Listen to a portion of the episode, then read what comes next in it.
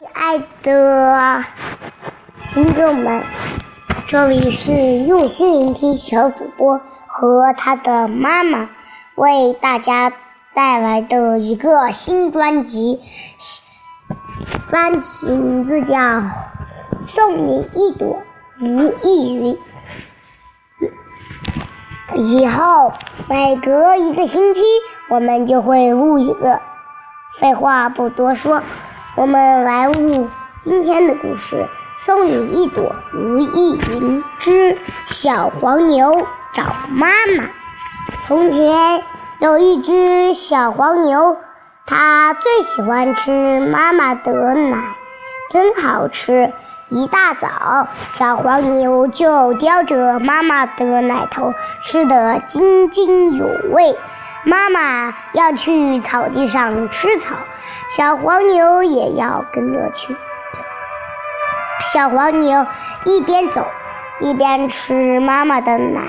妈妈说：“宝贝，青草也很好吃呢，你可以跟妈妈一样吃青草吗？”“不，我要吃妈妈的奶。”小黄牛说。“可是你要长大，不能只靠吃奶呀。”小黄牛还是不同意，一边走一边咕嘟咕嘟地吃妈妈的奶。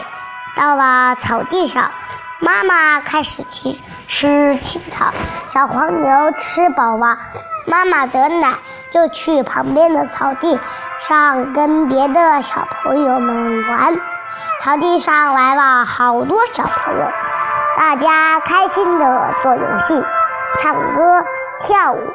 五条蝴蝶飞来了，蜻蜓也飞来了，小鸟也飞来了。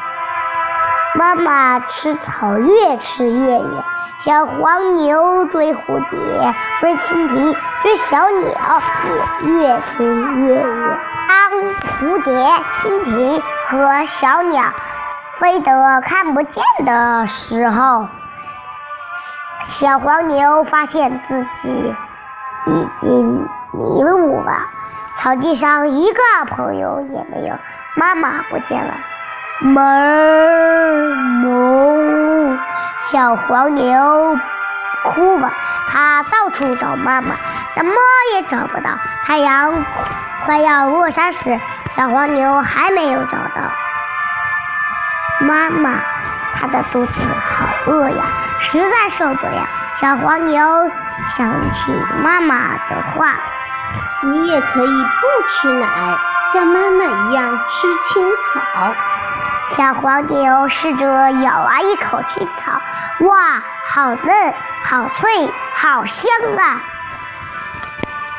小黄牛四处看了看，还好没有人看到它在吃青草，就算看到也不要紧。牛吃草没什么不好意思的。小黄牛大口大口地吃青草，吃得肚子圆滚滚的，还打了一个长长的嗝。